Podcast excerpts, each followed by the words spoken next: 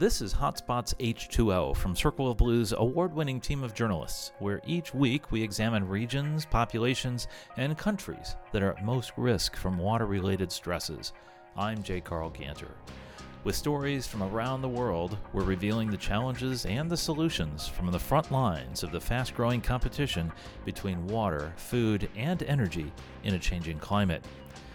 And quite literally, water, or lack thereof, is often at the front lines, where conflict can take a legal form or move to more deadly battles.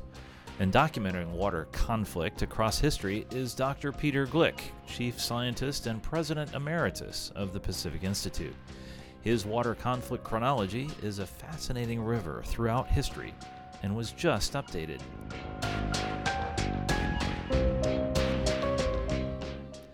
Peter, it's great to be with you today here at the World Water Congress in Mexico. In this disruptive world, how is water a source of conflict, even a trigger? Hey, Carl. So it's, it's great to be with you. Uh, yes, we've worked at the Pacific Institute, and I personally have worked on the issue of water and conflict, water and security, broadly speaking, for many, many years. And in this context, when I, when I talk about conflict, uh, what I'm really focusing on is instances in which water and violence have gone together, uh, either at the international level or at the subnational level, where there has been violence over access to safe water, where water has been used as a weapon during conflicts, where water is a tool uh, used uh, as a source of violence or conflict during wars that may start for other reasons, but where water is a piece of the puzzle. And unfortunately, uh, there's a long history of this. We, we just see conflicts over water going back literally thousands of years. Can you give me an idea when you started mapping this? Take us right back to the beginning. Well, so interestingly, uh, the, the work that we've been doing has gone back for decades, but conflicts over water have gone back for centuries and millennia. Um, when we started collecting information for the database that we maintain. That it's called the Water Conflict Chronology. Um, we looked back at myths and legends and ancient histories from early cultures all the way up until the present time. And some of the earliest conflicts over water uh, that are not myths or legends, but actually recorded in histories, appear about 2500 BC in ancient Mesopotamia, the, the land between the Tigris and the Euphrates rivers um, when two city states, Umma and Lagash in ancient, ancient Mesopotamia, fought over access to irrigation water. Uh, and one city cut off the irrigation canal to another city. But stories like this go back even farther in myths and legends. There's a Sumerian uh, myth or legend about a great flood that, that many historians think actually is the model for, for the biblical story of the flood, about a God that punishes humanity, uses water as a weapon to punish humanity for its sins. And, and that myth goes back to about 4000 BC. And tell us about some of the other highlights of this water conflict chronology. What kind of trends have emerged? Well, unfortunately, uh, it, in the early part of the chronology, the focus was really on nation versus nation or state versus state kinds of conflicts. Um, one political entity is controlling water that is shared by two or more political entities. Uh, water crosses a border, and an upstream state will try to deprive a downstream state of water. And there are many, many international, what we call international river basins, uh, rivers shared by two or more countries. In fact, half the land area of the planet is in what we call an international river basin. And many of the early disputes, disputes in the Middle East between Israel and Lebanon, or Israel and Jordan, or Israel and the Palestinians. Uh, uh, upstream conflicts versus downstream conflicts between India and Pakistan, or, or India and Bangladesh. Those are what we call interstate conflicts. But more recently, really in the last decade or so, um, first of all, there have been more and more instances of violence related to water but more of them have been what we call subnational conflicts conflicts between ethnic groups, conflicts between uh, pastoralists and farmers in Western Africa tr- fighting over access to water. Um, and unfortunately, most recently, especially in the Middle East, which ironically enough is where the earliest conflicts over water appeared, We've seen the use of water as a weapon in Syria and Iraq. We've seen attacks on water systems in Syria and Iraq and Yemen. Uh, it, it's increasingly worrisome to me that the incidences of violence over water are growing, and they're not nation to nation kinds of examples where we do have tools of diplomacy to try and resolve them. Uh, in, instead, these subnational conflicts are much harder to deal with. Can you give us an example of some of the subnational conflicts that are unfolding? Well, there are many different kinds. Um, again, uh, we, we look at conflicts over access to water. We use we look at water used as a weapon uh, or a tool of politics and and violence. Um, we've seen for many many decades uh, growing tensions between pastoralists and farmers. Uh, in Western Africa over access to water, especially when there's a drought, water sources dry up.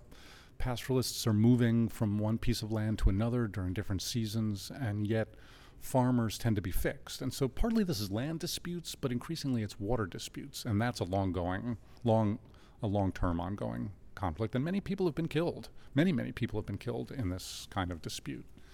Um, but we've also seen, and we include this in the database, uh, a, a, disturbing trend where some environmental activists who work on protecting water systems or fighting against inappropriate infrastructure in certain countries have been attacked and sometimes literally assassinated. Uh, in recent years, uh, uh, one of the prize winning activists in, in Central America, a woman who's worked to fight against some dam construction, was assassinated last year in 2016. Uh, and she's not the only one. Uh, uh, another activist in South Africa was murdered because of his work to protect land and water resources. Uh, that, that's a very disturbing trend as well. Tell us some of the big trends that you're seeing. of course, Syria and migration, Arab Spring. How do these global events play into the water chronology? So that's that's right. That's another growing challenge. Uh, of course, we have globally the problem of climate change. Uh, we know climate's changing. We know humans are responsible. We know some of the worst impacts will be on water resources. That's another thing we at the Pacific Institute have worked on for a long time. And uh, there's been some work done recently by us, but also by others that looked at the growing influence of climate on severity of extreme events, droughts and floods. Years ago, by some climate scientists looking at the impact of the changing climate on this very severe drought that hit the Middle East, hit Eastern Mediterranean uh, around 2006, 2007, 2008. Very severe drought. Um, climate scientists are now convinced that that drought was influenced, worsened by climate change, not caused by climate change, but worsened by climate change.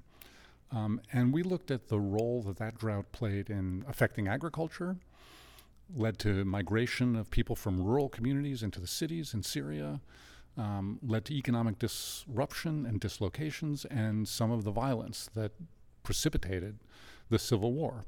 And so the argument is we're now beginning to see global environmental challenges influencing water and then influencing violence and conflict. Uh, and of course, climate change is going to get worse and worse. And so the pro- that problem is going to get worse and worse. Something I would note that many military analysts and intelligence agencies completely understand.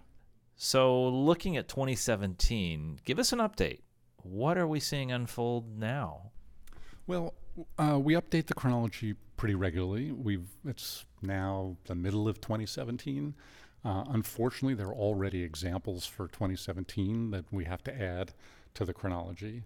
Uh, again, largely, uh, but not entirely, in the Middle East. We see ongoing tensions over access to uh, the strategic dams on the Tigris and the Euphrates River, and there's been violent conflict during the fight against uh, uh, ISIS in Syria, uh, the capture, recapture, capture, recapture, damaging of some of those major dams. some of those dams have actually been used to flood downstream communities for military purposes. But we also have seen, for example, in the Ukraine, where there's been this ongoing tension between Russia and the Ukraine, and tension's a polite word for it. Um, intentional attacks on water systems, uh, attacks on the water delivery systems, on the infrastructure that periodically have left literally millions of people without access to safe water in, in the Ukraine. Um, we've also seen in Bangladesh protesters fighting over the ecological impacts, especially impacts on water resources of coal plants. Uh, this intersection between energy, water, social unrest, and conflict is growing. And you know, we track this with the with the chronology, but we had better figure out ways of reducing those those risks. So we're talking about some major risks. So how do we reduce them? Are we really up to the challenge? Well, if there's any good news, it's that there are there are mechanisms at the international level for dealing with conflicts over shared water resources. We have tools of diplomacy, we have treaties, we have international agreements. I think that's one of the reasons why we've seen a decrease in nation to nation violence over water. People still argue over water, and we don't we don't include that kind of thing in the database, but a decrease in the actual violence over shared water resources. Uh, but those tools are much less well developed and rarely applied in these growing subnational conflicts. Uh, there are also international treaties that, in theory, say during conflict you can't attack infrastructure that's critical for civilians, like water resources and energy and hospitals. But, but in the last few years, we've seen a gross uh, ignoring of those international principles. That that's just a violation of human rights. It's a violation of, of international law. Um, and it would be nice if we could develop mechanisms to, to stop that kind of conflict over water. In the broadest sense, the thing that's going to do the most for reducing tensions over shared water resources is solving our bigger water problems. It's providing safe water and sanitation for everyone on the planet. It's making sure that access to water and clean water is is is satisfied. And we have failed to do that. There are hundreds of millions of people without access to safe water and sanitation. Tensions over getting water are one of the roots of conflict. And if we can meet, for example, the Sustainable Development Goals, Goal 6 especially, which is provide water and sanitation for everyone, I think that would help reduce the tensions we're seeing over water. So, diplomacy, international law, broad principles of sustainable water management, all of those things are important solutions to this problem. So I'm wondering can these conflict points be used as we could call them teaching moments for governments and those who might be in a position to respond more immediately to security issues? Well, the first piece of this is to understand that there's a problem. Um, we maintain this database, we collect this information. It, it's a source of data that could be used to analyze the nature of the problem, the sources, the causes, the trends. Um, but data is data. Uh, uh data are data. Um, what's needed is to turn data into information that's relevant for policymakers, to turn that information into knowledge that's useful for policymakers, and then for policymakers to act. We, we need all those pieces put, put together.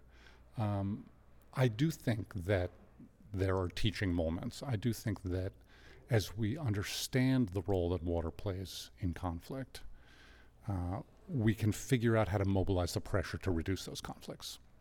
Um, there is work being done in all of these areas. People are working on sustainable development of water resources and better management and improved governance and strategies for reducing conflict. Um, none of it's happening fast enough for my liking, for people in, who've worked for a long time in the water world. Uh, it's frustrating to see the same kinds of problems we've known about for decades continuing because of the failure of governments to act. Um, but the Sustainable Development Goals are a positive development. I, I, I think we'll we'll see more progress toward meeting basic human needs for water, uh, and I would note environmental needs for water. I do think, I mean, in the long run, I'm an optimist. I, I think we're moving toward a, a, positive future, but but there's a lot of misery happening in the meantime. When we're talking about water conflicts, are we seeing more of it in the developed world? In the developed world, we rarely see violent conflict over water. We tend to have better water systems, we tend to have better institutions, but even here in the United States, conflicts over water that devolve to violence are not unheard of. Uh, in, in 2016, we saw very active public protests against the Dakota Access Pipeline. Uh, by Native Americans and many others who opposed the risks that that pipeline poses to water resources, the Missouri River, local water resources in, in the area. And those protests ended in, in some very severe violence, often against the protesters themselves, with injuries, with many, many hundreds of injuries and arrests.